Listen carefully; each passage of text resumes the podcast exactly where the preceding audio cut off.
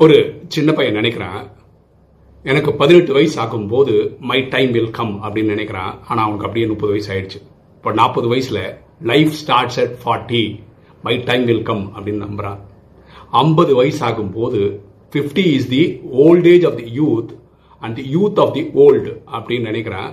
My time will come அப்படின்னு நம்புகிறான் இவனுக்கு எழுபது வயசு ஆகும்போது ஹிஸ் டைம் ஹஸ் கம் அப்படின்னு ஒரு சவுண்டு கேட்குது இது சொன்னது டாக்டர் அவங்க சொந்தக்காரங்கிட்ட டைம் முடிய போது சொல்ல வேண்டியவங்களுக்கு சொல்லிடுங்கன்றார்.